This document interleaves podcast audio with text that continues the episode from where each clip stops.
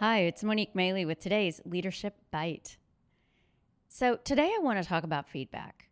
And a lot of times people talk about uh, how to receive feedback and when to give feedback and all those sorts of things. What I want to talk about today is what happens when the person that you are trying to give feedback to doesn't want to hear it. And you know those people. I call them uncoachable. They are the uncoachables. Uh, they're the people who no matter what you say, will defend, deflect, or shut down.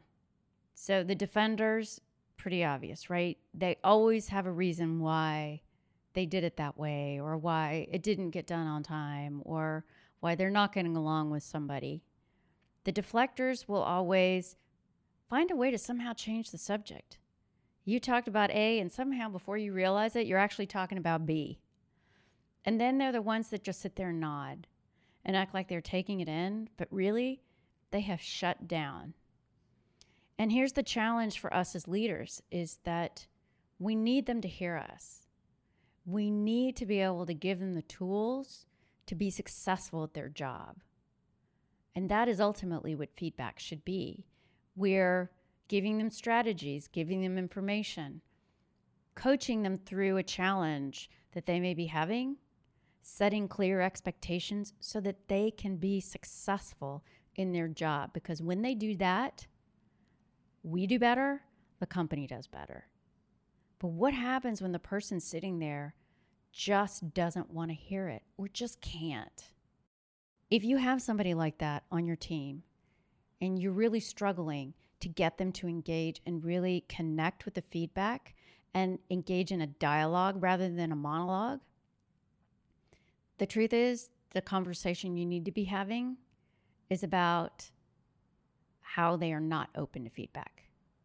You can't tell them about the problem with the project or that they were too slow to jump on this issue or that their challenge with their coworker is starting to create disruption on the team or the project. It can't be a conversation about a single situation or one thing because they will find a way to just compartmentalize that, and then it's only about that.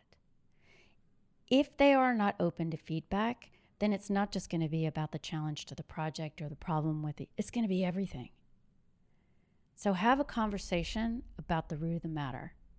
You want to bring it up to them with no judgment. Look, every time we have this conversation, I notice that you want to change the subject or that you feel the need to give your point of view or defend your choices. And I don't need you to do that, but I do need you to hear me. I do need you to know that I am here to give you tools to be more successful at your job. But I need to know that you're letting these things sink in. So, as leaders, we need to slow down to do that. And I get that. That is hard, right? Work is running faster than it ever has. We've got more work in fewer hours. A lot of stuff is happening virtually, which is even more challenging because it's so easy if you're receiving the email on the other side to take it the wrong way or to want to defend yourself. Or honestly, if they really don't want to hear it, they may not even fully read what you had to say.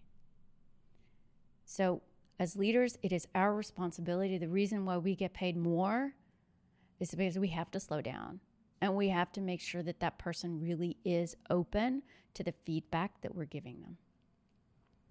So I challenge you to think about somebody in your organization that may be a defender, a deflector, or someone who shuts down.